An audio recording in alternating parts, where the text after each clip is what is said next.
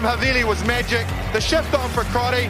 Boom, far down you go, Quackett Smith. Me, oh my, I have enjoyed that. Yes, boy. Sit back, relax, put your belt on, enjoy the show. Well, welcome to season four, episode one of the Draft Rugby Show. Yes, that's right, season four. Can you believe it? Uh, I believe we got renewed. Thank you, Netflix. Thanks, Dan. Nice, yeah, good. Um, if you've been with us uh, for most of that, or really any of that, uh, thanks for listening, and we hope you get as much or as nearly as much enjoyment listening as we do making the show. Um, and if you are newly joining us, welcome. Joining me, uh, of course, they've already said hello, but uh, my co-stars Harry and Nelson Dale, lads, 2021, we made it. Uh, what do you think was the bigger achievement, surviving 2020 or getting to season four of the Draft Rugby Show? Without a doubt, season four of the Draft Rugby Show. Last year we did 44 episodes, so uh, we are burnt out that we almost didn't do extra podcasts in our six week break or eight week break. No, but we actually like rugby, so we did extra podcasts, unlike you, Craig. Very good. Well, yeah, you've uh, you've jumped the gun a little bit there. But let, well, let's talk about pod caps then. So it's the start of a new season. We'll reflect on our pod caps that we often refer to, and um, we have Harry coming in at the lead with 92 caps. Uh, I'm in second with 84 and just one in front of Nelson with 83. So it's okay. Order is still the same. Uh, Nelson is at the bottom of the rankings as per usual. But um, my eighth last podcast tonight. nice. Yeah, just retire with the nice hundo. Very good. Yeah. No, wait. He said this is his eighth last, which means he will make 99. He won't make 100. No, don't make me do maths here. We've come out firing here. This is excellent stuff. Um, no, well, uh, this is the type of quality content you can expect for from a uh, a top top 20 Super Rugby podcast you must follow in 2021. Um, that's a big uh, shout out to what is it? Blog at feedspot.com Super Rugby podcast. That's right. We uh, we got announced somehow in in some mega list. I still can't confirm whether or not that's actually just Nelson has another blog because you know he has like 30 Twitter accounts. I don't know how many blogs he has, but um, Craig, it's it's definitely not me. But I, I will I will just clarify. It's blog.feedspot.com slash super underscore rugby slash underscore podcasts.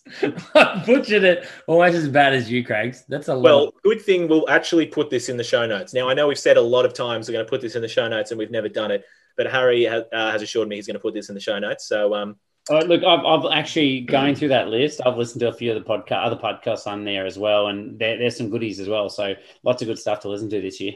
Absolutely, it's nice to be named at any list, and uh, we came in at number two. So how good? But um, yes, well, uh, while we're at it, uh, look, it's been a nice break. Uh, pretty short turnaround between seasons. Um, I enjoyed the break, but uh, as Nelson already mentioned, the boys can't really get enough and have also featured on a, another couple of rugby pods uh, over the past few weeks. Uh, you just cannot keep them off the internet. So, um, notably, the Squidge Rugby World Cup retrospective and rugby fixation with uh, Mitch Evans, one of our biggest supporters and uh, day one hmm. uh, followers. Um, boys, how, how were those? Those um, those sounded great.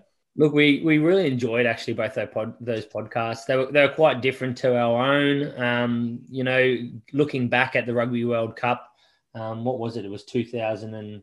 It was 2011. You guys paid heaps of attention. It was good. Yeah, nice. Um, Mate, we, we did our research and then we, we forgot about it. But no, look, that, that was actually really quite fun with Squidge and his brother.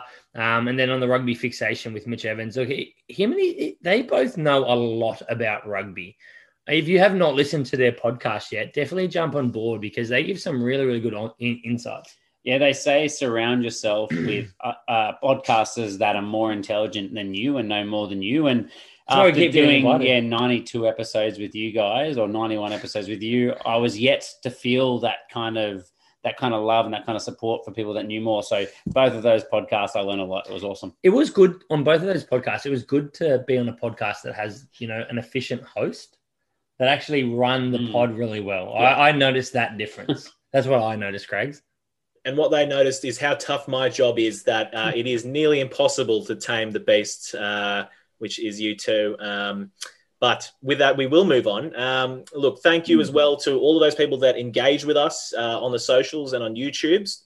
We are at Draft Rugby, the YouTubes. Um, and so please, if you haven't already, get after us there. Um, you can rest assured that we, and by we, I mean Harry and Nelson, read all of your comments. Uh, and if you haven't noticed by now, they love an argument. So um, they will not leave a comment unreplied to. Um, but no, look, we really appreciate it, particularly the listener questions coming in.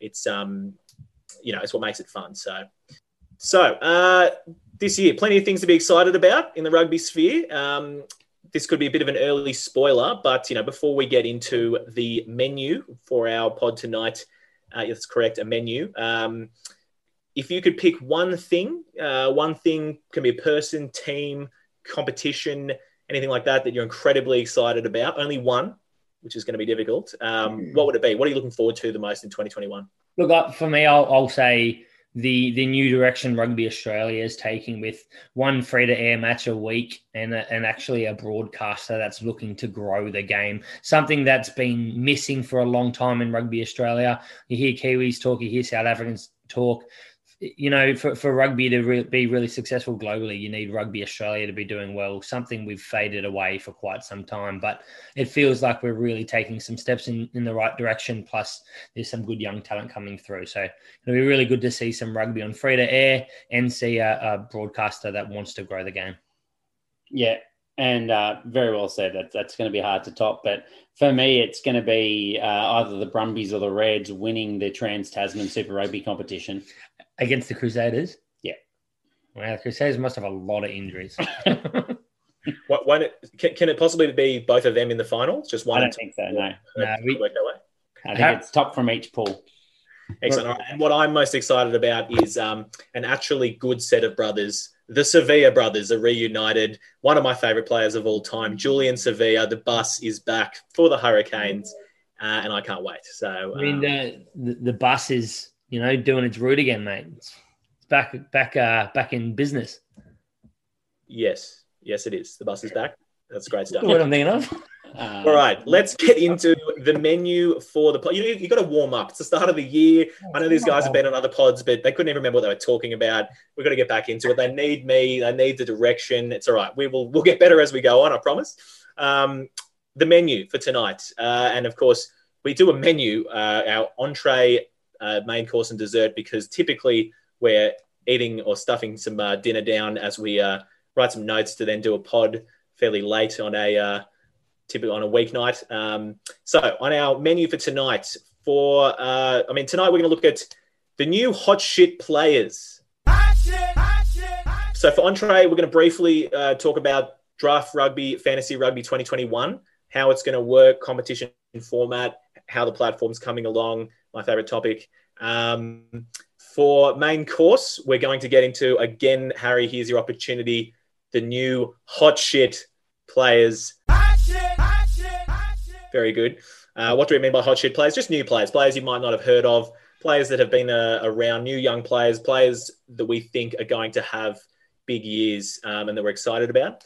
Uh, and for dessert, we're going to have a look at those players that'll be away for the rugby sevens uh, and those for the Olympics. Um, a bit of Groundhog Day here. We remember talking about this last year, and then there was no Olympics, so um, we'll shortly, briefly cover that, and we're then going to discuss the juicy hypothetical British and Irish Lions versus Sanzar, and uh, thanks to Nelson Dale versus Pacific Islands Cup, um, or just any possibilities around that. I mean, how good would something like that be? Um, I, I, have been, um, although there's been you know 140,000 views or something like that. I've probably had 20,000 people remind me that you know France aren't in it.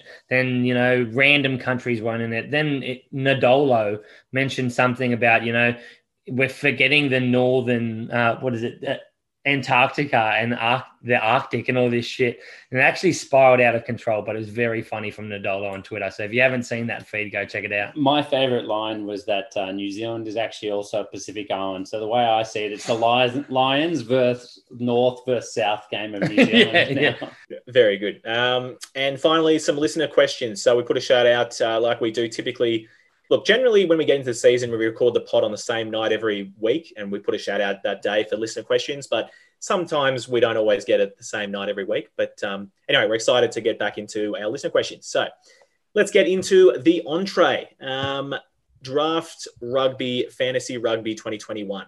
Harry, do you want to take us through what the competition format is going to be this year?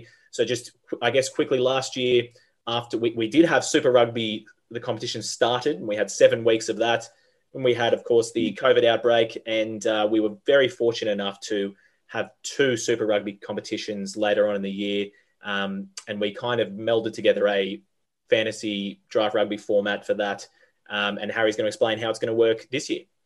Yeah, as, as you said, um, it's obviously a little bit different again this year with three competitions Super Rugby AU and Aotearoa, and also the Trans Tasman competition that follows that. And we want to try and harness all that to make the, the best and I guess most significant uh, Super Rugby fantasy football draft football competition that we can possibly make. So it's and you can say it as well, Harry. Longest, you know, you guys want to get away from your wives as long as possible. So as long we want as long a season as we can have. It's a you know. That's right. That's right.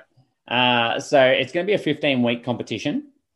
Basically, it's going to be 12 round games plus the conventional three week finals that we normally run. So that is you'll play in an eight man league, everyone bar two players twice. Um, it's going to start in round two of Super Rugby AU, which is when Aotearoa starts for round one. Which is You'll, the 20, 25th? Uh, the 14th, uh, sorry, the Feb 25th or 26th. Yeah, that's right. Nine rounds in a row they're going to play through, and then we're going to break for two weeks while AU and then Aotearoa plays their finals. So that'll overlap on about two weeks. So you can just kind of enjoy the, uh, I guess, domestic finals competitions. Then we come back for the start of Trans Tasman. So you can keep your fantasy team together without having to worry about making any changes. And you're going to play another six rounds, three round games and three finals. So it's nine weeks through domestic comp, three weeks through Trans Tasman, and then finals. Uh, and then our stock standard is you play a two week semi final and a one week grand final that will line up with the Trans Tasman Super Rugby final as well. So always love the uh, the ability where there's only two teams playing, there's only two managers left to try and steal positions off your manager, fellow managers where you feel there's high value to do that. That's it, the sudden death format. Um, and if that didn't all make perfect sense, of course, that will be in an article somewhere, uh, which will be very easy to follow. Um, and I guess another point from that, which we had last year, is so we're we're stop we're not going with Super Rugby AU round one. We start around two, and that's so that we can have two competitions, so that we can have as big a fantasy teams as possible. So we'll follow the same in that we'll have a starting fifteen, and we're going to have one reserve forward and one reserve back. And um, how, how good is it going to be getting the AU round one to research and see some of these young guns are about to talk about to see how much they're really worth picking up before you run your draft? Yeah, they're the guys. You, they're the guys you're nervous on. You know, you, you pretty much can be assured. You pick a Kiwi, they're going to be pretty good. So if you pick an Aussie, at least you get a week's information before you make that choice. Yeah. That's true. I, I, don't like it because it means some of these other trash managers in our league uh, get more information and uh, removes our competitive advantage at the draft. But look, um, you know, I would say our, I would say ours, but it clearly didn't help Nelson uh, the last few years. So um, I tell everyone my tips. You know, uh, you know what I've been thinking about is the Trans Tasman is the Kiwis play the five Aussie teams, and the five Aussie teams play the five Kiwi teams. There's, they don't play their own competition in that. Man, you just want all New Zealand teams, surely in that, right? You just want a whole team of New Zealanders. Harry, I've said it every year. We've done this for four years. My entire team, as you will notice, is nearly always the Kiwis uh, because a that's the rugby I want to watch, and b they get more fantasy points. It's science. Uh, I'm telling you. Excellent. All right. Well, yeah. So that does the com- that's the competition format. Um, it's pretty exciting. Look, it's definitely like you know, there's I don't know how I feel about the little break in the middle, but um, it's you know still gonna be good. Like there'll definitely be some changes when you come back. You'll have to quickly adapt your team. But um, yeah, you just you have to do it with finals. There's not going to be enough teams playing week in week out. Yeah, it's it's awesome the crescendo to the Trans Tasman final. The way that that works out, it's going to be. We, we could have either finish it off there with the finals, or we can include the Trans Tasman to, yeah. to give it a little bit more length, to add a little bit more flavour. The Trans Tasman's included. I think that's the best way to go. Yep, awesome. Um, all right, and Nels. So we uh, we've spent a lot of time over the years, but I think probably in the last year or two we had nailed down our um, our point system. So we uh, you know worked off the original Fox Sports fantasy scoring system years ago on their super coach type of uh, fantasy that was, you know, pretty average. You couldn't um, couldn't play in leagues against your friends, things like that. But um, they did have a rudimentary scoring system, and we worked to balance out how many points uh, the different players would get to kind of make players, um, I guess, not equal in value, but more valuable. So, you know, the players I love, those props becoming, uh, you know, more valuable, like the Tongan Thor and whatnot. Um, I don't think we, have just, I think we've just thought about two little tweaks to the scoring system this year. Uh, Nels, do you want to take us through those? Yeah, look, we nothing's too drastic. Just things that we noticed throughout last season. What we're doing is that the first one of the two is penalty changes. So last year and in previous years, if you get penalised, you were minus five points. It meant you didn't want someone like du Plessis-Kirifi, that's for sure, because he got multiple penalties a game. But we also didn't want to reduce it too much. So we've dropped it from five points to four points look, we we think that's more fair. Minus five points is a pretty significant amount of points. A yellow card is 10 points. Two penalties doesn't really add up to a yellow card in, in our eyes. So we've just reduced it a little bit, but you still should be punished punished for your players, you know, making those mistakes and being penalized. Mm-hmm. And just an extra little, you know, thing to still think about with your players when you're picking them. The other little change we've made is try assists. Try assists were five points in previous years. We've bumped that up, you know, just the same amount of change, one point, bumped that up to six points. Keeping in mind, normally when you have a try assist, you might have tackle busts, you might have a line break, offloads, different things in there to bring that further up if it's a complicated try assist. But we just thought, you know, you might do all the hard hard work for a try assist and in previous years only get five points, while the try scorer gets 10 points. So we just thought we'd bring that up a little bit and, and reward you a little bit more for players that, you know, get a lot of try assists throughout the season. And you know who was either top or right, right up there that I was a bit surprised about? He, he may have been the actual top. It was Aaron Smith. Yeah. Yeah, halfbacks, you know, get quite a few assists, especially Aaron mm. Smith. Yeah, exactly. No, cool. Yeah. And so we thought, you know, we looked at changing it from minus five for penalties mm. to minus three um, and five up to seven or five to eight for the assist. But we thought, look, let's just um, we've looked, looked, at the numbers. Let's just start small. See, we don't think this will make much of a difference. So. Yeah. Uh, we also, I mean, people that have used our scoring system for a few years, you, you, sort of come to know what the system's like and you have vibes and feelings about players. We don't want to make drastic changes unless we think they're really, really necessary. So we think that, you know, little tweaks, that that's probably a more fair assessment rather than, you know, making too much of a change. Yep. All right. And uh, a website update, a platform update. So, the draftrugby.com fantasy platform. Um, we're going to really try and push uh, the stats side of things this year. We have all these awesome stats that we get, um, and we just really want to use that data in a meaningful way um, for our users and premium subscribers as well to be able to literally just get access to every stat you could possibly want for Super Rugby. Cargie, we've got the million dollar question. We haven't asked you yet. We get live stats this year. Can you just get some live stats on the website for the premium subscribers so you get your fantasy updates live? Wouldn't that just be the best thing ever? It would be.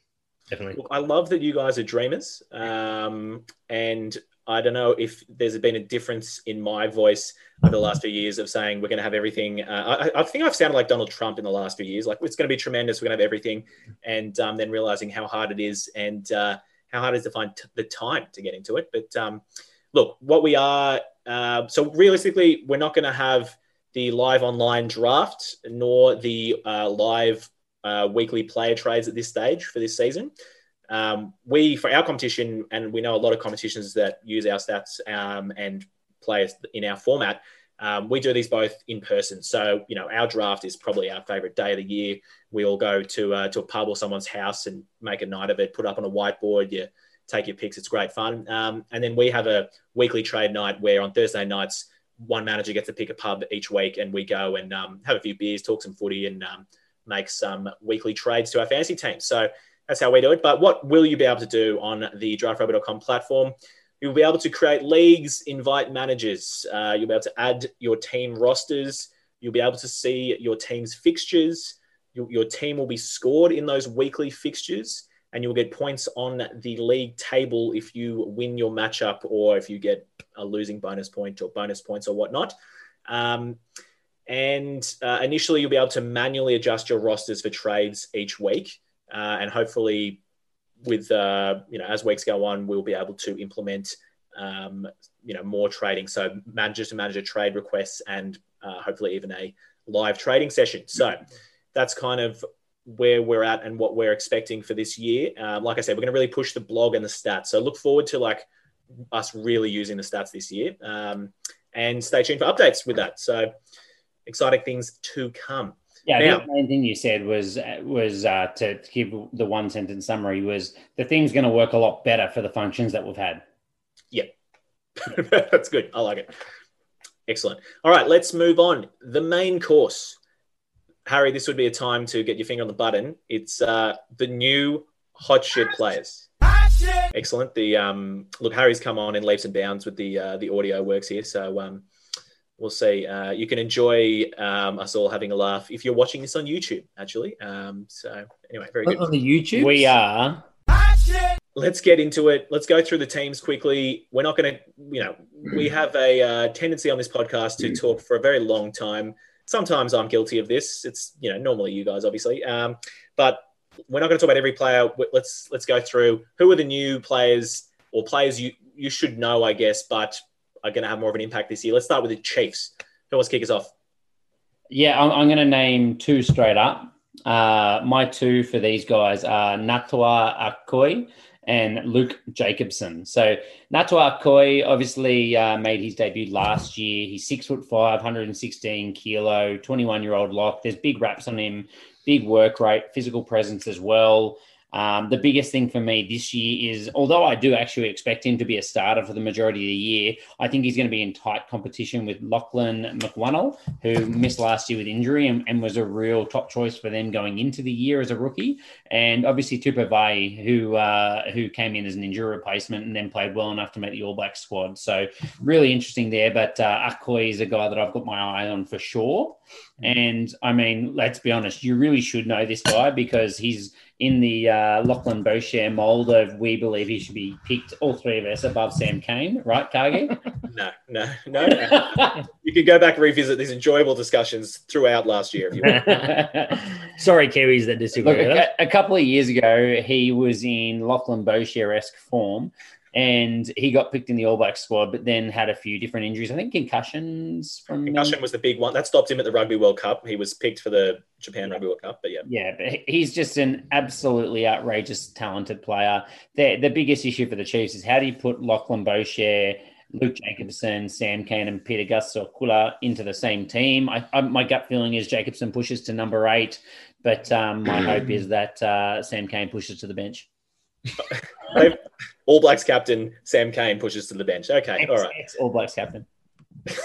well, I think look, Sam Cane's played a lot of eight actually, so I think we could expect him. But um, look, before we get away from it, Nels, uh, Luke Jacobson, you had um, big raps on him last year. You picked him up in the draft, I believe. Uh, how long did you hold on to him um, before your season long disintegrated? I'm pretty uh, sure I'm still holding him.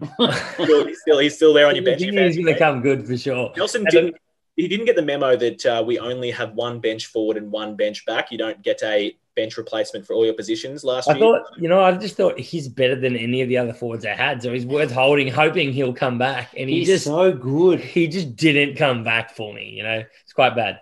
That's true we might jump onto the the players you might not know. For me, one of the Sullivan brothers that you know are going to make their names well known this year in my eyes, Bailyn Sullivan. He's six foot two, 93 kgs. The start of his career has been disrupted with a couple knee injuries, ligament injuries. There, he thought his his career could be done at some point in, in you know recently. This guy's an absolute weapon. He's an outside center slash winger. He does have a bit of competition there in the centers, of obviously with Anton Lienert-Brown and Quinn Tupaea, probably their first two choices. They've also got Alex Nankivell. But look, he, he is a brilliant player. If he gets a chance, he's going to be someone that if you've got a spot there, you want to have him in your side. I think he will be an absolute weapon. Um, just keep keep your eye out to see if he's named at some point. The other guy is Etene Nanai Seturo. So we'll find more as this you know year develops with what's happening with the sevens, if the Olympics is going ahead or not, and if so, how long he will be taken away from this Chiefs um, side. But look, Etene Nanai has got to be one of the most dynamic, exciting young players, I reckon, in New Zealand. He's only 21 years old. He's played a bit of sevens. He is devastating with ball in hand. And if he is even close to being named, if he's not going to be away in sevens, he's a guy you're going to want in your side. I see him as a starting winger. They do have, you know, some tight competition there. Obviously, D-Mac, their fullback. They've got Chase Tiatia, Mr. Reliable, Sean, uh, Sean Wainui, Shaun Stevenson there as well. But look, Etene Nanai he is a scarily good runner of the ball. Get him in your side. Absolutely. And with Solomon Alaimalo uh, heading to the Highlanders, that kind of really opens up that spot for him. So if he's here and not uh, at the sevens, he you'd have to think would be in with a starting spot. And he, whilst he didn't play a lot last year, I mean, the two years before that, at age 19, 18 and 19, he proved that he can more than uh, tear up Super Rugby. So he was great. Um, yep. All right, coaching changes. Uh, Clayton McMillan for the Chiefs head coach. Um, Harry, do we know much about Clayton McMillan? Yeah, I think this guy's been on the pathway for a long period of time. Uh, look, former Bay of Plenty coach, New Zealand under 20s head coach as well since 2015 for both those sides. Um, I guess the big thing for him were that Bay Plenty, he built them to the point where they were they uh, were promoted into the Premiership um, in 2019, I think. So and then they finished third in 2020 um, the New Zealand under 20 champs as well. He won two titles in 2015 and 2017. And the 2017 year was the outrageous one for me. The grand final, they beat England 64 to 17. Wow. They also beat Ireland in the pool 69 to 3, France 39 to 26, Italy 68 to 26, and Scotland 42 to 20. so if you take anything away from that, you've got a Chiefs side that loves attack and you got a coach that loves attack, and he, he could be absolutely anything uh, while he's got this one year while Warren Gatland is potentially uh, MIA. I'm not going to lie. The, the thing I took out of that is they beat England and Ireland more than they beat Italy. So Italy are coming through. That's what I heard. yeah, sure. Um, look, and, and the other thing is he will be the head coach from what, what everything is saying, but Warren Gatland, if the Lions don't go ahead, will be a very handy assistant to Clayton McMillan as well. So there's a lot to like there at the Chiefs. Yep. And uh, look, he's also coached New Zealand Barbarians, Maori All Blacks.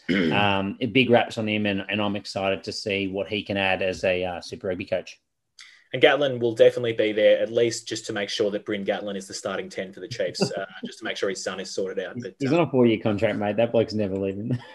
True. Yeah. Before we move to the Crusaders, uh, you guys, I just thought you guys haven't mentioned Caleb Boshier. So there is a second Boshier, Lachlan Boshier's younger brother has also joined the Chiefs. I thought he would be top of the um, players to watch this year, but um, look, uh, how excited are you guys about him? Well, mate, you said Sam Cane was going to play eight, which is the only reason I didn't mention him. Right. Sam Cane's not fitting in at six and seven, from what I've been saying. So. Very good. All right. Well, let's move on to the Crusaders. Uh, should we just put them down for Super Rugby Aotearoa 2021 champs again, or is yep. uh, yep. And, and, runners up to Trans Tasman? It's a very good. That's right. Trans Tasman runners up. Yep. Um, they're all going to get the flu either they get day before the game. Uh, it's a bit, yeah, probably a bit too soon to say that, but um, all right, players you should know. Um, I'll take you through the first two. Cullen Gray, or the two that we want to bring up, Cullen Grace and Ethan Blackadder. Now, um, the boys have been disagreeing with me. I think they're two fairly similar players. And by that, I mean fairly similar in stature and both can kind of play lock or flanker, although they both pretty much just play flanker. Um, Cullen, Ethan Blackadder was injured, so missed uh, last year. So it was kind of that was supposed to be his breakout year, I think, and that opened the door for Cullen Grace to come in, who absolutely tore it up. He was immense for the Crusaders last year. Um, so it'll be interesting to see how they both play mm. out. I mean, Ethan Blackadder, he's still bloody Ethan Blackadder, and he's only 25 years old. Uh, Cullen Grace, only 21 though. You start Cullen Grace. Straight up, no, no questions asked. I mean, I, I agree. Started last year. Ethan Blackadder was definitely first choice, but Cullen Grace was just ridiculous. He was very, very good, was he? Yeah, it's gonna be hard. It's gonna be hard for Ethan to get get his um, foot back in the door. So those are the players you should, yeah, should Crusaders. Yeah he'll get some time off the bench and he'll get his chance to to earn that spot. But I mean, Cullen Grace, you, you just can't argue with what he did on the paddock. It wasn't he could potentially do this, he could potentially do that. He did it, you know. So for me, that's enough to to get the start. And look, he hasn't got the Ethan Blackadder hasn't got the Bryn factor anymore. Daddy's not coach anymore. Toddy Blackadder's gone. So I reckon, he's, I reckon he's still got some pull around there, though. I, would yeah, say. That's fair. That's fair.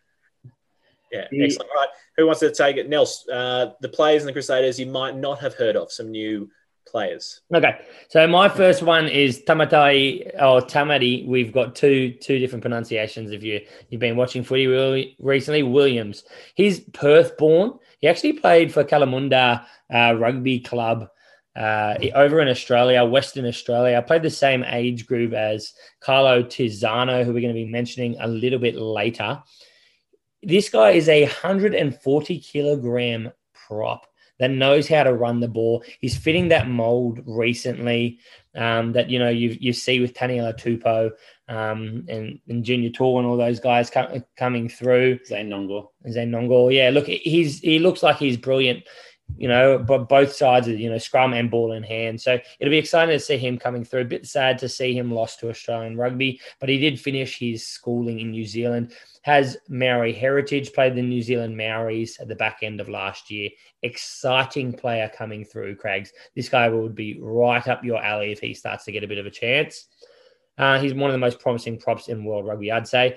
The other guy is Fletcher Newell. Uh, look, he he's got the academy squad record of 220 kilos. Is that squat? Yeah, yeah. That is absurd. The guy is absolutely mass- massive, absolute weapon. He's an absolute beast. Huge raps on him coming through this competition. They do have some talented props through there, so it'll be interesting to see if these guys get a crack. But they got four tight heads, which is obviously their biggest yep. issue. But they're trying to develop for long term, and both yep. those guys are just freaks. I agree.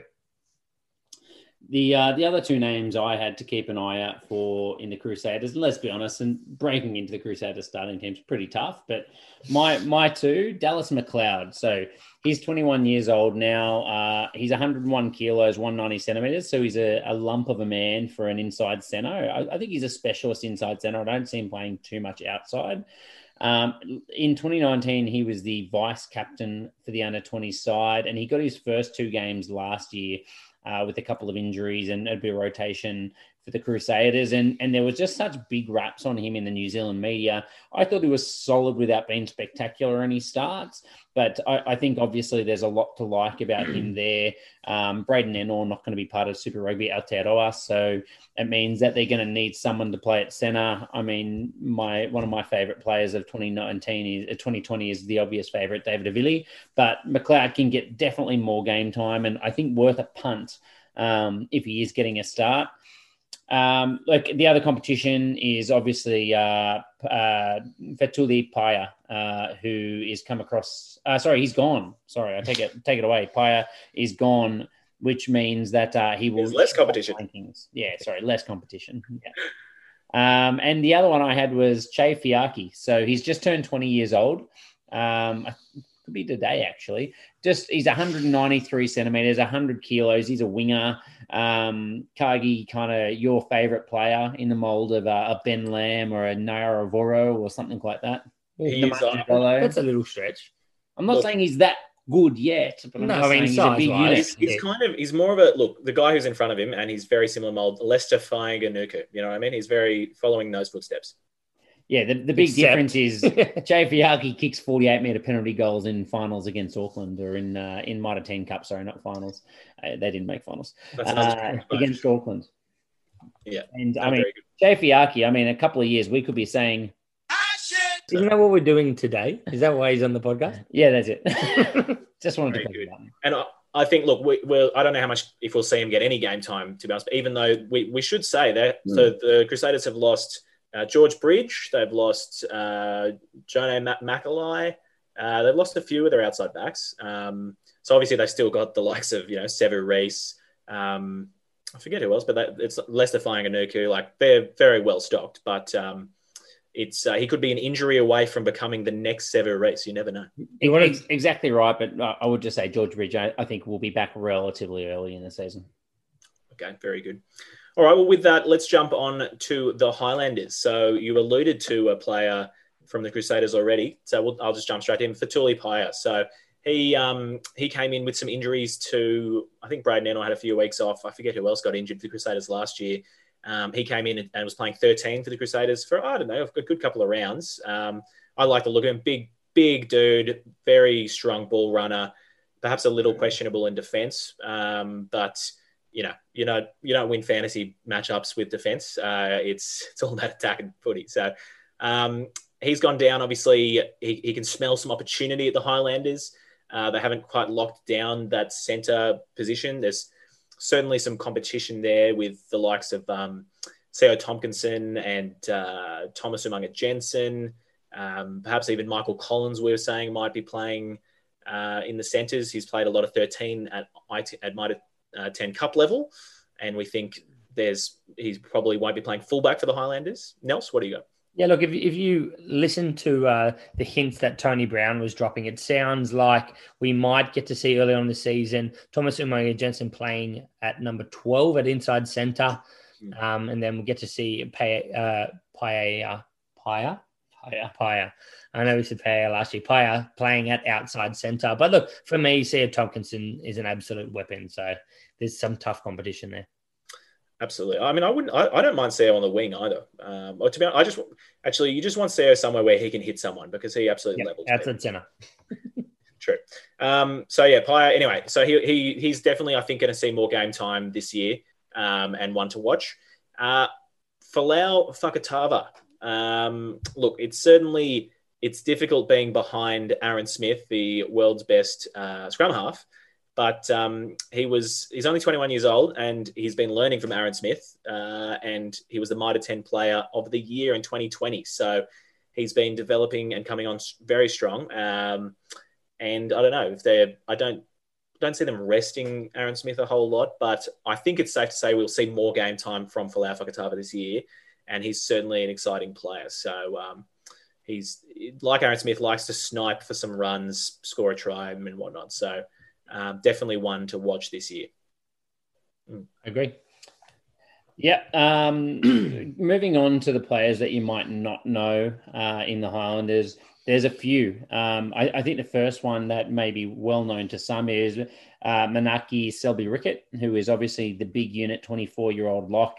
He uh, he got himself into trouble before last season, which is I think where his name kind of came into the spotlight for all the wrong reasons. But when he came in with a bit of a shortage of of locks at the club, he was actually really really impressive. Big work rate, physical, worked very well at the lineup. Technically, very very adequate as well.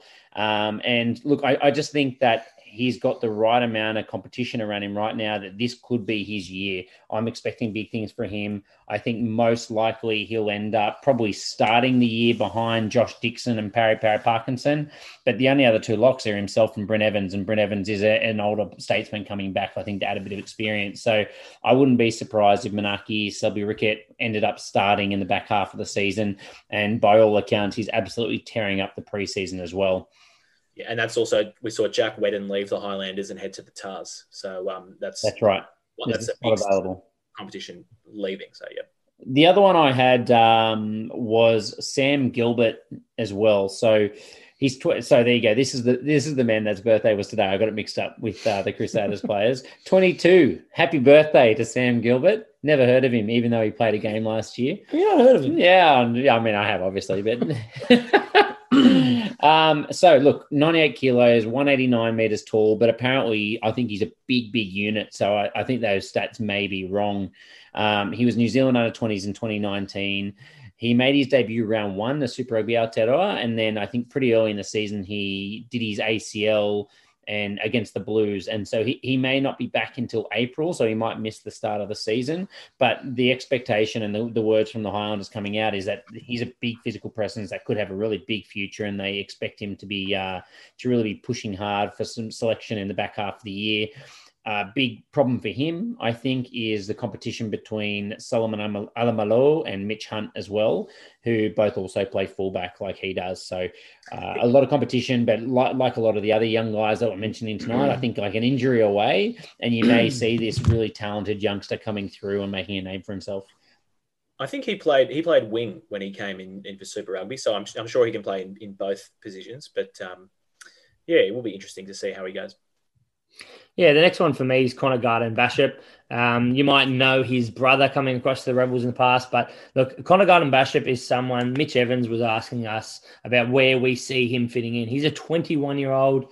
He he was a player that we I think mentioned early on last year, but he was hampered by a few injuries and didn't get to see him last year. Is that correct? Yeah, I think we're praying that he wasn't related yeah. to uh, Jackson Garden Bachop, but he is. He is. He is. And he, his dad, I think his dad was the first Highlanders player, Highlander player number one or something along. But Nels, he just he just further proves that the younger brother is the superior brother. Yeah, obviously, obviously. But look, he, he missed his debut season in 2020. He had a back operation, but sounds like he should be fit this year.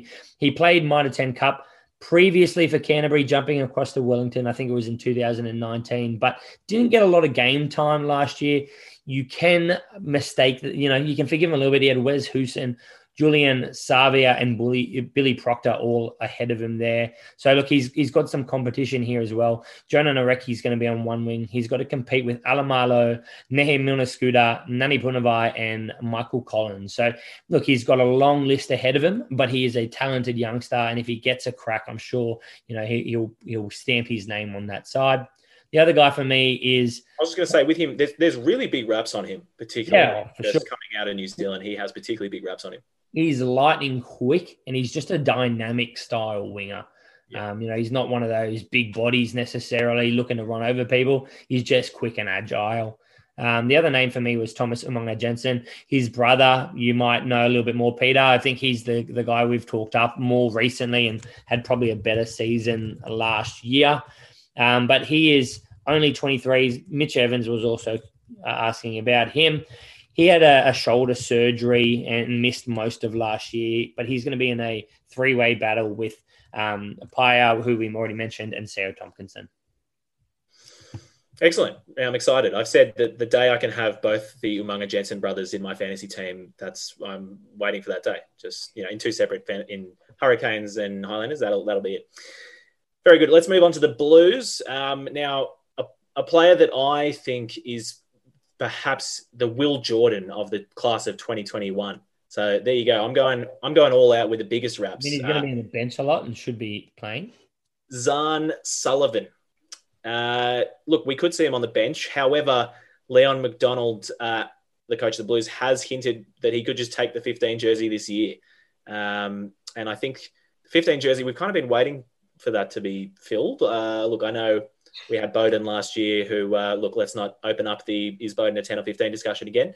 But um, no, Zarn Sullivan, uh, he is an absolute phenom. Uh, he's 20 years old, 1.93 meters tall, 101 kilos, big unit that can move, and he has all the skills. Can play 10, 15. Um, I'm, I think he's the most exciting player in Super Rugby 2021. Uh, Harry's just pointed out, don't forget Stephen Pero franchise. Um, Perofeta, yeah, look, he is excellent. Um, if it was up to me, uh, Bodie's gone, so let's have Para franchise at ten and Zarn on fifteen. Yeah, Lock it down. Yeah, 100%. I'm okay with that. Very good. Anyway, I, I won't talk any more about him, but he is he's a player who I'm probably most excited about in New Zealand next year. Yeah, look, uh, Jacob Ratumaitavuki Kneepkens is the other guy that we're quite excited excited to see absolute weapon coming through Mitre 10. He's only 19 year old. He 19 years old. He's a winger, and he was the third on the top try scorers list um, in the last year with eight tries. But let's just say Ash Dixon had nine tries. Salesi Rayasi 14. I think we mentioned him in a minute. But look, he's he's going to be up against it with Caleb Clarke, uh, Mark Telea. They've got Narawa, um, Mathalia, Mathalai, sorry. Mathalai there. So I get confused. The other Crusaders uh, winger who got injured. Mataeli? Mataeli. Uh, yeah. yeah. Yeah, he's still at the Crusaders. He's injured though, again. Again. Yeah. So and there's um yeah there's just a lot of people there for him to compete with. Also, and, AJ, and AJ Lam. You almost missed AJ Lam, uh, the younger brother of Ben Lam. Again, one of the podcast favorite players, Ben Lamb. Lam. So um, unfortunately, we don't we can't say that anymore with AJ Lam, but excited yeah, he, he's also an exciting player. Very good. Hurricanes, Harry. Yes, mate. Uh, if there's one player who's going to have a breakout year, it's Salesi Sevilla Rayasi. 24 years old, so I'm not sure he's quite a young gun, but he is without a doubt. Isn't that when um, All Black wingers' careers end? 27, mate. uh, look, last year, Mitre 10 Cup, as we just alluded to, he was the top try scorer in Mitre 10 with 14 tries, was second place on nine. so he was a country mile ahead, and Wellington did not have a particularly good year either. He is just so far ahead of the competition as a finisher, super quick. Big unit. I think he's got more gas than Blam, who uh, obviously was his predecessor on the, the left wing. Um, but he's just an absolute freak of nature. So super, super excited about seeing him. I think I probably picked him up way too early last year, but I could have been 12 months early. So this year, it's his year, Cargie. If you don't pick him up in the first five rounds, I might. Well, look, as long as um, I'm all I'm all happy for him to be on the right wing, but I want to see my boy the bus Julian Savea back uh, on the left wing. Wes Goosen will be on the other. Am I dreaming? Am I dreaming? Is that what's happening? Okay, all right. Devon Flanders is my other one. So Hastings Boys High School boy, he played alongside Folau Fakatava, Danny Toala, and uh, and a couple of other players who also have Super Rugby contracts. I think there's four of them out of the school. So he's had a pretty gifted pathway through. And last year we were calling the Homer Simpson style Flanders until we saw him play. Wow, the couple of opportunities he had, he was an absolute freak. I have completely changed my mind. I think this guy is an absolute talent. I think Reed Prinsep is probably the obvious start at blindside flanker. Gareth Evans is still floating around as well. But I really, really hope we get to see lots of Devon Flanders this year because he is a weapon. And do we put him in a Ethan Blackadder or a Cullen Grace mold? Uh, no, may, maybe a little bit closer to Cullen Grace, but I think he's more physical. Ethan yeah. Blackadder, I don't think I've seen enough of, to be honest. Cullen Grace was really agile, big work rate. Flanders is an enforcer. Hmm. And that's kind of, it feels like that's what the Hurricanes back row has been missing. You know what I mean? They've had Ardie killing it, and then the other two have always kind of been lacking a little bit for mine. I feel like they just haven't been able to get someone to step up. And so Flanders may be the man. Uh, Nels, who else we got? Or who, who might we not know? Sorry. Yeah, so a player we don't know for me is Danny Toala. Um, Francisco on Twitter, he asked us about how he was going. He look, he's a centre, 21 years old. I think he can play a wing as well. He was New Zealand under 20s in 2019. But look, it's going to be a tough ask for him. There, there's some stiff competition there. He's played 22 times for Hawke's Bay since 2018 and scored 47 points, three caps for the Hurricanes, made his debut against the Lions as injury cover in 2019, but he didn't get a run on at all in 2020. He's a bigger body, but it, look, it's going to be hard to see him get a look in. They've got Laumape, they've got uh, Billy Proctor, Peter Umaga Jensen, um, Vince Aso. So, look, it's going to be very tough. Even if he does make that shift to, to the wing as well or cover both places, there, there's a lot of really good wingers in that squad. In, in the age groups as well, he was he was behind Dallas McLeod and Tanielu Tele'a, I think, as well from memory when I was having a having a look through my research. So although he's obviously a bit of a talent, there, there is a lot of stacked competition in New Zealand. So yeah, it, it would be surprising if you saw much of him. Do you, do you disagree, Nels? Or you agree? Uh, no, I d- I don't agree. I think he's, he's a really good player, but I, I think he's just got a, he's got a lot of people ahead of him. You agree? I agree. Craigs, is there anyone else or how is anyone else in this team that you you want to give a shout out to?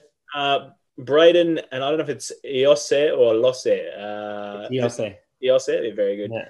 Um, he's a young number eight. Um, big raps from James Marshall in the in the Rugby Fixation podcast. Uh, uh, yeah, just a just a big number eight. Kind of like again what I was saying. The Hurricanes have been missing those. You know, they've had Ardie Savea, and I feel like they've just been haven't been able to find people to fill the other two slots since you know Victor Vito and um, I can't remember who else, but um, you just yeah. you're just just trying to like absolutely hammer Du'Plessis Kirifi tonight, are you? Just not going to mention his name.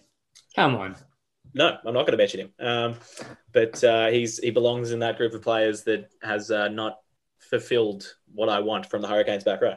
But yeah, so anyway, young number eight. Uh, also, obviously, I love number eights. That's what you want: some big ball carriers, some tackle busts, some big hits. Um, he could be, you know, thrust into the limelight. We'll we'll have to see. But um, exciting prospect. So we, I think we'll, we'll see some of him this year. Um, he, yeah, he's he's not he's he captained New Zealand schools in 2016, so he's had a couple more years uh, but he's been doing really well in the Mitre 10. Uh, and this year he's got his first full time Hurricanes contract. So um, we'll see how he goes. Anyone else? My only other one was Ruben Love, uh, young fly half down at the Hurricanes as well. There's big raps on him. I know he's got uh, the uh, Garden Bachop and yeah. outstanding talent of Jackson Garden Bachop. Yeah, always impressive. Gut Jackson Garden Bachop and Simon Hickey, who's also fl- come down to uh, to try and establish himself as a Super Rugby New Zealand fly half as well. But there's just big raps on him. I think he will be under a bit of an apprenticeship this year, but like like we've said, you know, one of those young guys that an injury away, you may really see him take his opportunity with both hands. When will Jordie Barrett just play ten? But look, that's that's a time for another podcast. All right, let's move on. 2021. Okay, it's it's time. All right, let's move on to the Aussie teams. So those are the Kiwi teams, the Aussie teams, the Brumbies. Uh, who you might not know in the Brumbies. Look, for me, one guy that I am extremely excited about, Craig, I know you agreeing with me. We think it's going to be his breakout year. Nick Frost. He's yep. 205 centimeters, 110 kilograms. He is a rangy lock that can, you know, actually put on a bit of toe as well. 21 years old. The former Wallabies coach, Matt Williams, says he's the most talented 20 year old lock since John Eales. In 2017, he, he went across to that's a big call. Yeah, but 2017, he went across to the Crusaders development. Everyone in Australia ard and oohed and booed. I'm pretty sure his dad was head of like Australian rugby yeah. retention at the time. New South Wales well. or something. No, yeah, I think it was New South Wales. Um, and then he in Brumby, sorry, and he played with the Aussie under 20s in the World Championships. That's when he returned. Um, but look, he he got a long range try in that 20 18, the 2019 under 20s. That was something that really thrust his name into the limelight. He will most likely compete with Blake Enever. Um, who else do they have in the locks as well? Uh, Blake, um, Blake Enever's gone. Oh, sorry, Blake Enever's gone. Yeah, Kat, Blake, he never played against Swain. I think Kate, they're the, the two guys. Cadeyrn Neville. Caterin. no, Cadeyrn Neville. Yeah, so look, I, I, think we'll we'll get to see him have a crack. It might actually be off the bench to start, but I'm going to put my money on he's he's topping Cadeyrn Neville Neville before the end of the year. Yeah, no, I definitely put huge props on him. He's someone who I think will I see as a Wallabies lock in a couple of years. I think he was he's extremely athletic, got a lot of skills, um, and last year he kind of just felt becoming uh, an athlete first. So fit, they filled out his frame, put him through a proper year of a gym program. He's he's got a lot bigger, and now this year, I think he'll get much more of an opportunity. Um, He's definitely got a giraffe running style on him. I don't know what it is. I think you'll you'll be surprised. He's filled out a lot more. So I think he might have slowed down a little bit, but I'm still I'm still really excited about him. So the two two they have a couple of really dynamic locks. Darcy Swain and him are going to be really good, but um, they can back that up with the big Cadeyrn Neville, as um, Harry likes to call him. Uh, Harry, who have you got? Uh, mate, Jahrome Brown, um, 2019, he got his chance, and I just thought he was an absolute weapon. His work rate was through the roof as a fantasy player. Like if he's starting, I'll be honest, I'm going to pick him, pick him a lot, prick him. I'm going to pick him a lot earlier than I think most people would. Um, he's Kiwi born. Uh, That's why you're going to pick him. He's Aussie. He's definitely under twenties for two years. New Zealand under twenties two years. Absolutely. Yeah.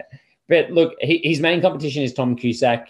Um, he we didn't see him last year. I, I heard uh, on the Ruck and Maul podcast that oh sorry, the Pick and Drive podcast. Apologies, that Scotty CEO was saying it was because he had a few issues with COVID and uh, his family being in New Zealand, some personal issues, which kind of ruled him out. But uh, by all accounts, a lot better this year um, with uh, there's a couple of guys that have retired. Will Miller's retired. Lachlan McCaffrey's no longer with the side. I'm not sure where he's gone. So there really is a lot less competition for that open side flanker jersey. And uh, I, I, think he's a big pick. I, I, think he could be a starter. And if he is, he may be worth like the Michael Hooper esque kind of fantasy points. Do you see him as a flanker? As open side flanker? Yeah, 100%. Yeah. I always thought him as, as more of a blind side. Nah, he's an open side. Yeah. He's just a work rate. Mm. Exciting. Very good. All right. Uh, and players you might, are we on players you might not know or you might still yep. know? Players? Uh, Lachlan Lonergan, um, the guy who, look, only a couple of years ago, I was saying still looked a little bit like a fetus. Um, he has uh, matured a lot, but look, really skillful rugby player. Um, very promising uh, scrum half. He has shown. So last year he got a good couple of cracks, and we actually talked him up a bit last year because he was starting for the uh, NRC team down in Canberra and um, was playing really, really well. He's certainly got some competition. Who is he? He's got Nick White and uh, is it Isaac Fines ahead of him? Is it them? Thanks. Cargie, mate, come on. Not Ryan Lonergan. It's his brother Lachlan The Lonergan. hooker, mate. Oh. Okay, I'm going to cut you off here. Lachlan Lonergan, under 20s hooker, absolute weapon. There's a there's a couple of young hookers over there. Obviously, Connal McInerney was uh, in the squad as well as a developing hooker for Laufinga as well. Pollard. And Billy Pollard, who's who's a lot younger. He's a year younger again. But at 20 years old, the raps on this guy's massive. He got a few games last year. I remember his first start. Oh, he turned over a ball and basically helped the Brumbies win the game late in the match. So Yeah. He's just a freakish talent. Um, and God, I, I really hope with Australia struggling to find world class hookers that he this could be a guy that we fast track through. There's competition out of every club he could be at. This is probably the worst one at the Brumbies for him to be at. But uh, yeah, very talented guy. I- I think you've Look, got he's certainly much more exciting than Lachlan Lonig- uh, than Ryan Lonergan. So um, I'll take that back. No, he, Ryan Lonergan's not a bad little halfback, but look, I, I reckon you've potentially Terrible got hooker though. Yeah, it's horrible. hooker. You've probably got three. It's a big call, but three Wallabies hookers out of these four for for the the Brumbies. We won't go into too much uh, time into to Billy Pollard, but he's another very exciting, talented young hooker who a lot of NRL teams are trying to get. Uh, he- he's an exciting player for me. Look, the guy I'm going to throw out there, Reesjan Pasitoa, 20 year old, the WA born Queensland schools prodigy. This guy is an exciting talent. Um, look, he got selected for the Brumbies, got his contract in year 11. Uh, he made his debut at only 18 years old with the ability to play both 10, a fly half or inside center. He's another bigger bodied, you know, fly half inside center. Uh, and look, he's got the Wallabies written all over him for me. Uh, it's going to be a good time to see him get a crack this year. He has obviously stiff competition um, in that 10 and 12 jerseys. But look, he, he got his debut last year. I'd love to see him in that 12 jersey. Mind you, I do love Ore Simone, but look, he is an exciting player and write his name down for a future star. Just expecting more minutes from him, I guess. He's Yeah, probably yeah. not going to be the Mr. Consistency, but if you No. could pick him up as a smoky one week of a fantasy footy, he might be a good a good shout. Look, I, I think if you see Simone, uh, uh, Ore Simone go down, he's your man. for sure. I saw him play a few Brumbies B games last year, and he is lightning. He is um, very exciting. Yeah. Len Ikitau, a player that I think we we will see with the departure of the Choo Choo to Vito Kuridrani. I think we're going to see Len Ikitau fill that 13 jersey and really make it his own. So um, I think he's showed a lot of promise. Um, he was with the Wallabies squad and played in a lot of those uh, trial games, uh, games against Argentina, things like that and um, he's he's come on in leaps and bounds. He's getting he's really developing into a good player. So I think um, he's going to have a big year for Len Ikitau. Um, and another player, the last one for the Brumbies, Mac Hansen. So we saw him thrust into the team at fullback last in the last season, and he was um, pretty electric, wasn't he? He uh, you know they have Tom Banks, a pretty dynamic fullback, but um, if Mac Hansen gets some opportunities, he can play ten and fifteen. So he played a bit of fly half. He um, he was really really good. And when he had his crack last year, he was quite an exciting player. Obviously, another stiff, stiff competition there for him, but an exciting young player coming through. 13 carries, nine tackle busts in his first game ever. How good. All right. The Waratahs, let's do it. The even younger team than the Reds. How can you believe it? Um, Let me, I might rattle through the you might knows, all right? First of all, I'm going to take this one off you, Cargie, because you will butcher it. thank you. Mark Nawaqanitawase. Um, 20 years old. He was absolutely electric at the start of last year. He's 190 centimeters tall, 97 kilos, got a gigantic vertical jump as well. Everyone was calling him like the Israel Folau West kind of outside back winger in terms of how he takes a high ball.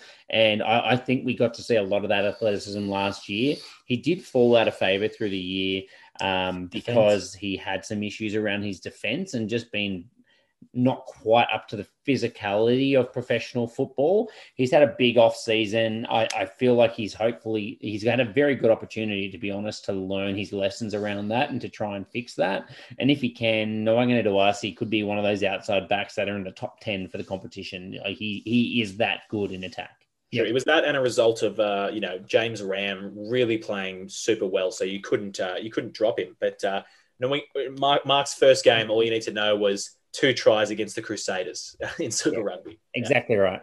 The other two, Angus Bell, I won't talk about him much because he obviously Ooh. made his uh, Wallabies debut oh, last year. Yeah, that's right. Um, he, he I, I, think it was uh, Morgan Turinui was saying that he wouldn't be surprised if he was the Waratahs captain this year in his second year of professional football because he's so bloody good. He's not. He's not, but he should be. Um, and he's just an absolute freak. And if you're looking for props that can get running points, with Tom Robinson going, he will start every week. He's a freak. Pick him up immediately. Uh, can't beat him. Can't beat him. Look, the, the last one there that you might know, Izaia Perese. Look, he's 23 years old. This guy bumps people at a standstill. He's standing still. People are running at him and he bumps them off. He was absolutely just a dynamic, scary player for the Reds before he, when he was quite young, selected into the the Wallaby squad as well. Had a few issues uh, mentally, finding the love, losing the love for the game. Went across the league, has found his way back through different circumstances. This time with the Waratahs giving him a crack. This is a player that you should be excited for. I think he will get a start, and I think he is he has fantasy footy written all over him. And the other thing is at outside centre. You know, we saw him a lot at wing when he first had his run with uh, with Queensland, so he should get hopefully a few more touches in the centres. I agree. Just give him the ball. Very good. All right, players you might not know. I'll let you guys discuss this, but two players that are com- uh, competing for the number seven jersey at the Tahs: Charlie Gamble and Carlo Tizzano. Yeah, look, they both took very different pathways to the Waratahs. Charlie um, Gamble was is a 24 year old, played at the Crusaders Academy, lost his way, went across to Petersham Rugby in subbies. We all know how good of a competition that is. Then went across into Easts and now uh, played a bit of time in the NRC and is at the Waratahs. Absolutely exciting player. Carlo Tizzano is a young WA product. I've heard him heard people say he's Liam Gill esque. But for me, he's got a high work rate. He's had Not a couple just because the same headgear, but um... yeah, mainly that. But look, I I heard a quote from him where he said, "I got sick of players running away from me and not into me." I absolutely love this guy he is set to just destroy people when he gets the chance. But both of these guys equally have a, have an ability to. And so, so what did you guys? You guys were thinking that Carlo Tizzano will come out on top of that battle. That's Harry, really we're not 100 percent sure. To be fair, it's quite hard. The, the biggest issue is neither of them have got game time. Obviously, Michael Hooper's not there. The Waratahs are an ultra. The Waratahs are an ultra young team, so. Charlie Gamble just been a few years older, may even just get it purely based off that extra life experience, to be honest. But the beautiful thing about this is we're going to see AU round one's lineups before it starts, and I'm going to pick the guy that starts. The other person that's going to throw a spanner in that is you could see Dempsey playing open side, and we see Will Harrison, the under 20s number eight, who pushed Harry Wilson into number six. Don't, he don't he is that. a this guy is, is going to be an exciting player as well. Um, he's 194 centimeters, 105 kgs. It's his first year in the full rostered squad rather than the extended squad.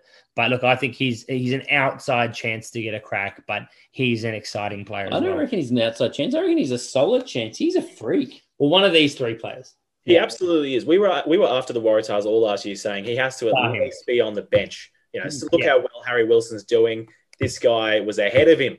Um, so if he's not on the bench this year, then I don't know. You know. Yeah, he, he's definitely going to get his chances. That's for sure. He, he didn't in his limited chances didn't stamp his name into that that side last year, but hopefully he does this year.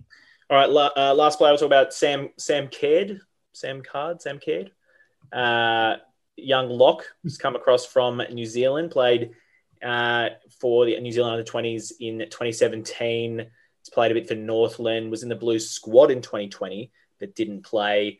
Um, the Waratahs need some locks. Thank God we've got rid of Ted Flanagan and uh, I'm not going to say his name, but Captain Mud. Um, so look, anyone is going to be better. And um, He's competing with old man fisherman Sam Wykes. Um, so look, I think he's he's going to hopefully fill that bigger, rougher bodied role in the locks that the Waratahs have been aching for for quite some time. So I'd expect to see him start and, and give it a fair crack. I can't see myself saying I wish we had Ted Flanagan or Captain Mud back. That's all I'm no. saying.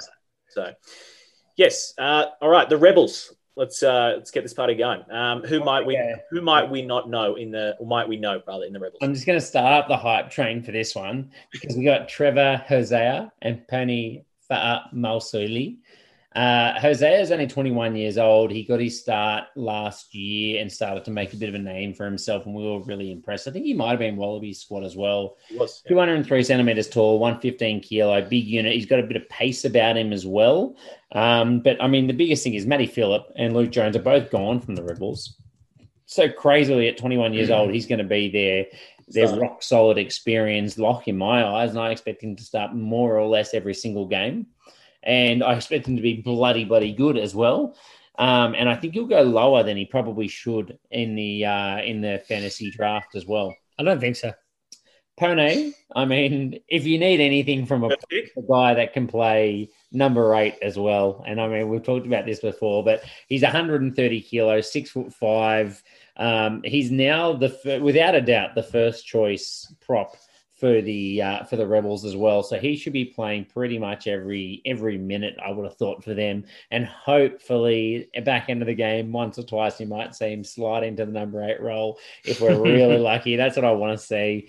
Uh, they haven't got that many good loose loose forwards anyway, so that's what I'm expecting. But mate, he's a freak, and and another Australian prop that is mobile, breaks tackles, scores tries. Can't wait. Did you see his dimensions yet? His size? 130 kilos, yeah. six foot five. It needs yeah. to be said again. Yeah, that is ridiculous. Yeah, that's right. He's not a basketball center. he's a yeah. he's a prop slash number eight. Very good, Nelson. Who might we not know in the Rebels?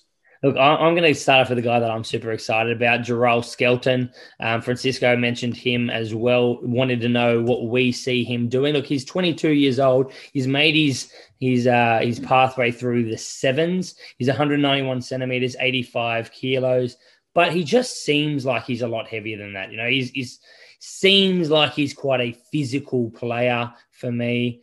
Harry reckons he's, um, I mean, he's fat. That's not what I'm meaning. but look, he, he's a dynamic, really good, talented back rower that, you know, we know can run with ball in hand. He's a distant cousin of Will Skelton. That sounds good too. And Peter Beetham. The, the big issue for him is how much time does he put into the 15s game this year? And does he have to disappear to chase his Olympic dream? Yeah, my, my opinion was I thought he was mainly focused on 15s. I might be wrong, but I thought he was mainly focused on 15s. But look, he still apparently he he still has those ambitions to play Olympics. I don't think the Olympics are going ahead this year, so we might be able to see him in the back row. I mean, that's the the big theory at the moment. Very good. And Nels says another sevens player as well. Yeah, Lewis Holland. He's 27 year old. Um, he's not a young player, obviously, but he's the ex Australian Sevens captain. He's a playmaker. Plays, you know, 10 could play inside centre. Um, who knows? Probably could play fullback as well. Um, but he's their record holder for the Aussie Sevens as well, with um, 114 tries. That doesn't sound correct, but he is. It's, it is actually that good from 233 caps. But look, he has an amazing pass on him. He's quick. He's agile. He knows how to find space. He's an exciting player. And Andrew Deegan and Bill Meakes both gone. That means that it's it's pretty much just Matt To'omua, that's an established in, uh, 10 or 12 option in that team. So Lewis Holland could find himself in a pretty important position for that side. Yeah, look, I mean, obviously the other person that could fill that's Reece Hodge. They've got a couple other young guys, which one of them we're going to mention, but he definitely has an ability and, and the chance this year, I think.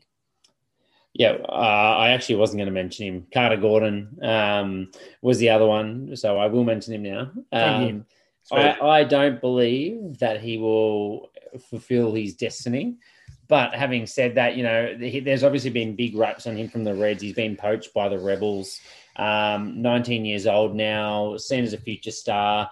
He 2017, I think he was playing under 16s uh, Queensland Schoolboys in 2017 as well. So, uh, so, he's played a couple of years there. He's then played a couple of years through the Schoolboys grades as well. So kind of making those representative teams very early on.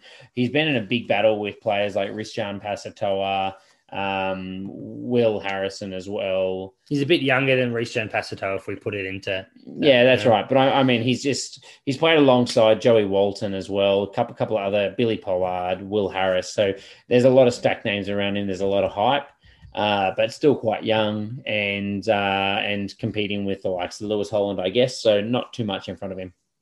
We were saying a lot last year, like they need to get the Sevens boys into the team at the Rebels, and I think the only guy they got on was Tom Pinkin or whatever, who was a Pinkett. sevens.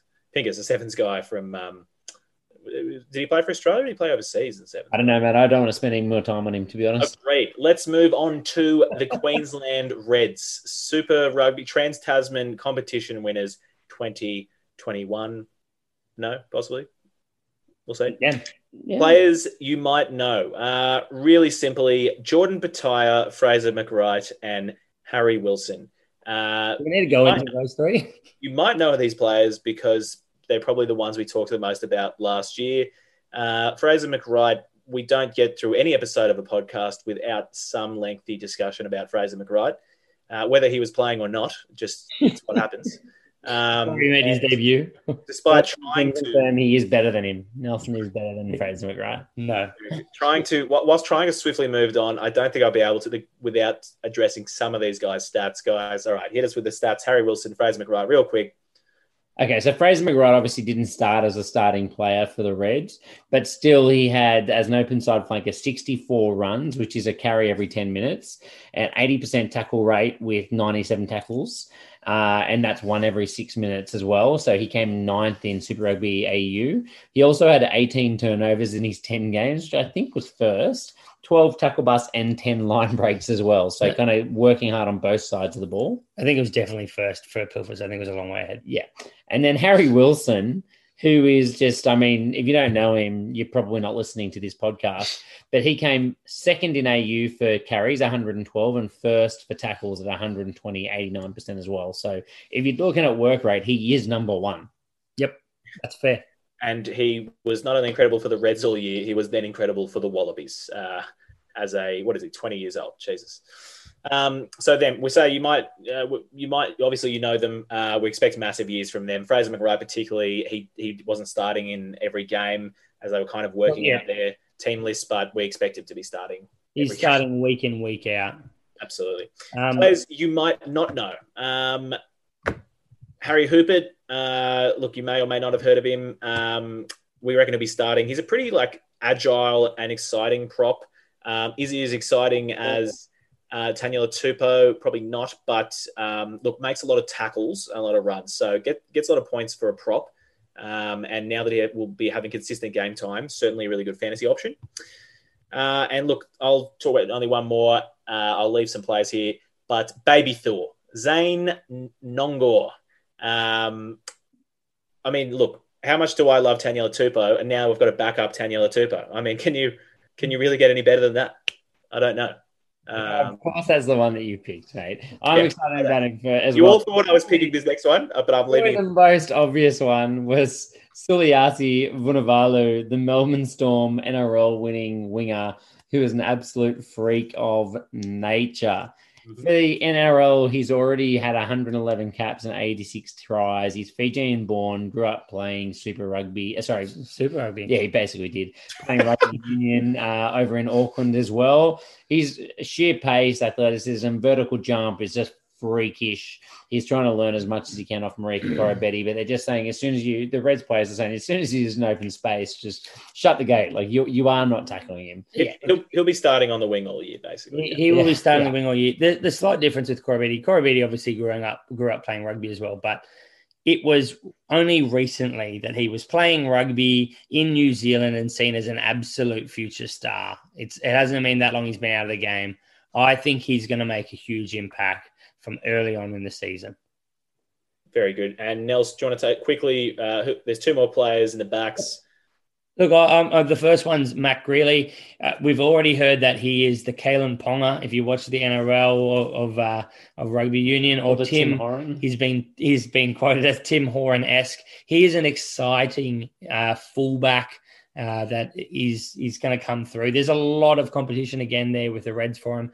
We'll probably see him get a little bit of a chance. I don't think we'll get him get to see too much game time. He reminded me a lot of Jock Campbell, to be honest.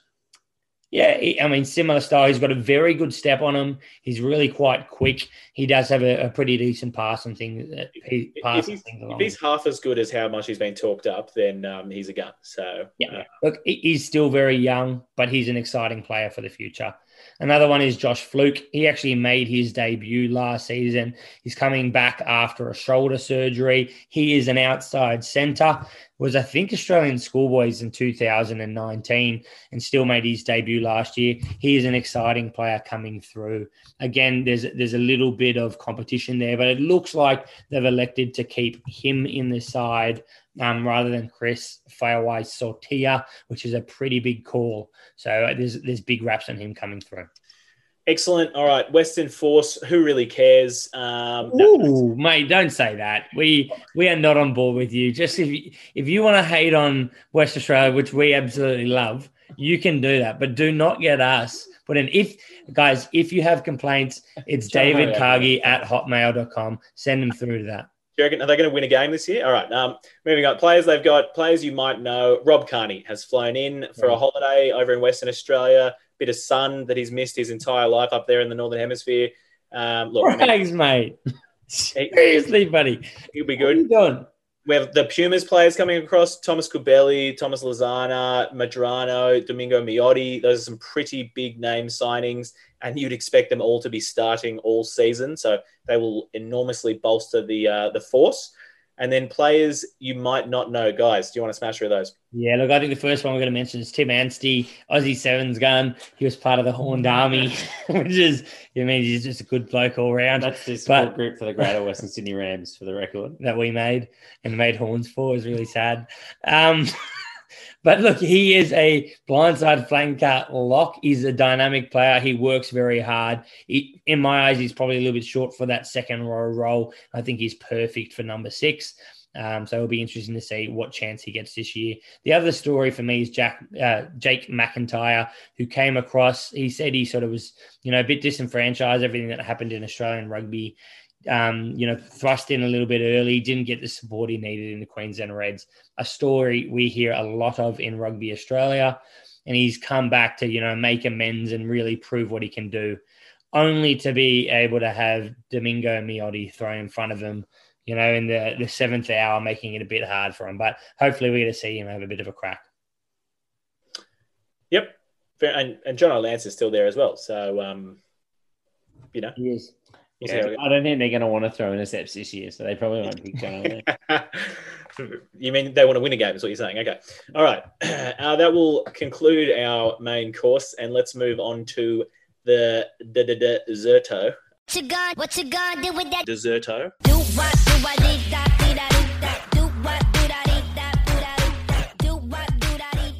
The uh, listener question I've got here was uh, from Rugby for All. Uh, definite great fan of the podcast. Has sent us a fair few over the years. He says, What players that almost switched to league or were being hunted can potentially help bring back the Union fans for the TV audience? Can Rugby Australia get back the lost fans just by winning some big games? And what else must we do? Ranamata Kneepkens. That guy was almost lost to the NRL. I know he's not Aussie, but he is good.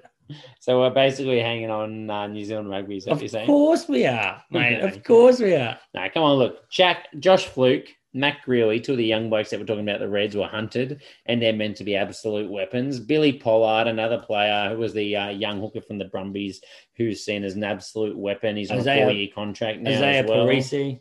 Izaia Perese obviously was over at the Broncos for a little while before he lost his way a little bit. Uh, we mentioned Suliasi, Suliasi Vunivalu as well, the Melbourne Storm winger who was just setting the world alight along with Marika Koroibete. And uh, Tepai Moeroa, uh, as well, who's over at the Waratahs. He was a Newington boy, grew up playing rugby union as well, and has come back. So there's a lot of guys that are going backwards and forwards or, or being pulled both ways. But I think the biggest thing for me is that there's a huge amount of talent coming across and uh, and more important than any of those players in terms of getting new fans in is the rugby nine, the Channel Nine and Stan Sports deal that's come through, which is going to actually put us back on free to wear and back on free to wear first time ever, first time ever since it's gone professional. Yeah, I think it's easy to overlook, like to understate that one game of Super Rugby on free to wear TV every week. You know what? I heard someone in, on Twitter today. They wrote, "Oh." All good. They've put one Super Rugby game on TV, but they've taken off the one Shute Shield game. like, I mean, are you really going to compare those two things? Prime time on, on, Channel 9 on a Saturday night, plus every single Shute Shield game will be filmed. They're giving them better coverage. So they're saying, here you go, guys. You can have our better cameras and camera systems. So it's not just one camera from the side. Shoot Shield, you know, um, the the Queensland comp, they're all going to get Hospitals Cup. They're all going to get much better coverage as well. And Nine and Stan are offering up some of their talent for you know the actual call in the game for that as well. So I think it's going to be a really good thing for Rugby Australia. Yeah, I think that's the most important thing to win some games back and answering his question. I think it's more about the TV rights and exposure and how we invest in our juniors, which uh, it looks like both the Brumbies, the actually the Brumbies, Rebels, now Waratahs and Reds and uh, Western Forces, I think they their club scene develops. They're all trying to bring more of their juniors through and uh, onto those pathways that are hopefully going to entice more young players to stay in the game. Yeah, yeah, and I think I think that look, rugby in Australia is in a I, f- I feel like I probably say it every year, but it's in an incredibly positive position at the moment. It's very exciting with all these young players. I think the quality of Super Rugby AU is going to get even better this year, um, and I think we've got a lot to look forward to. Well, so now, I don't reckon you said every year. I don't reckon you said it two years ago or any year before that, but we said it last year, and I think we're very similar on that this year again. I, I think the thing we're going to see in Rugby Australia is we don't need the league names coming across now. That's my opinion because these guys will start to be household names. They're going to be on free to air footy. That's something that has been lost in rugby. You know, a lot of young players, they the young fans, they just can't name these these players because they're not on TV regularly that they can actually get to watch it. So Channel 9 have already started, you know, building up some of these young players, building a bit of history. They're getting their their names out there. It's a really positive sign for me. So I think rugby, it doesn't need those league names moving forward. In my eyes, they're actually going to have some positive you know, news and positive sort of sources coming out They're talking these players up. And just building on that, look, as we've said, a new and exciting team uh, finding exciting ways to broadcast the sport.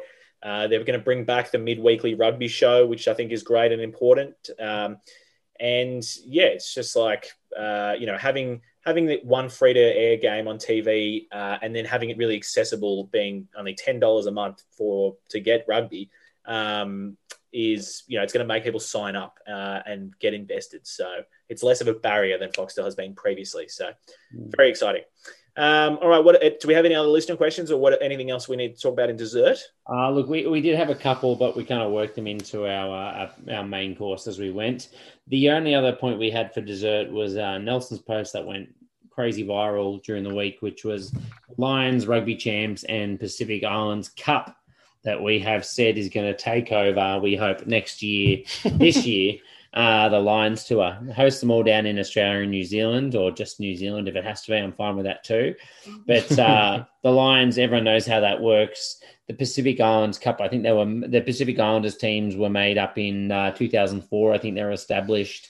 Uh, Nelson, the teams in that are involved are uh, Fiji, Samoa, Tonga, the Cook Islands, which you might be surprised, and Niue, who actually both supplied players in 2004.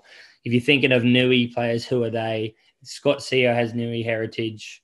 Um, there's also uh, quite a few guys in Mitre 10 Cup. Tony Pulu, he played Niue Sevens. There are a lot of these players coming through. So good to, to see a link there. And the four rugby champ side would obviously make a very, very strong tier one side as well. So I, I just think it'd be a phenomenal competition and, uh, and something only rugby could and would offer if we did this.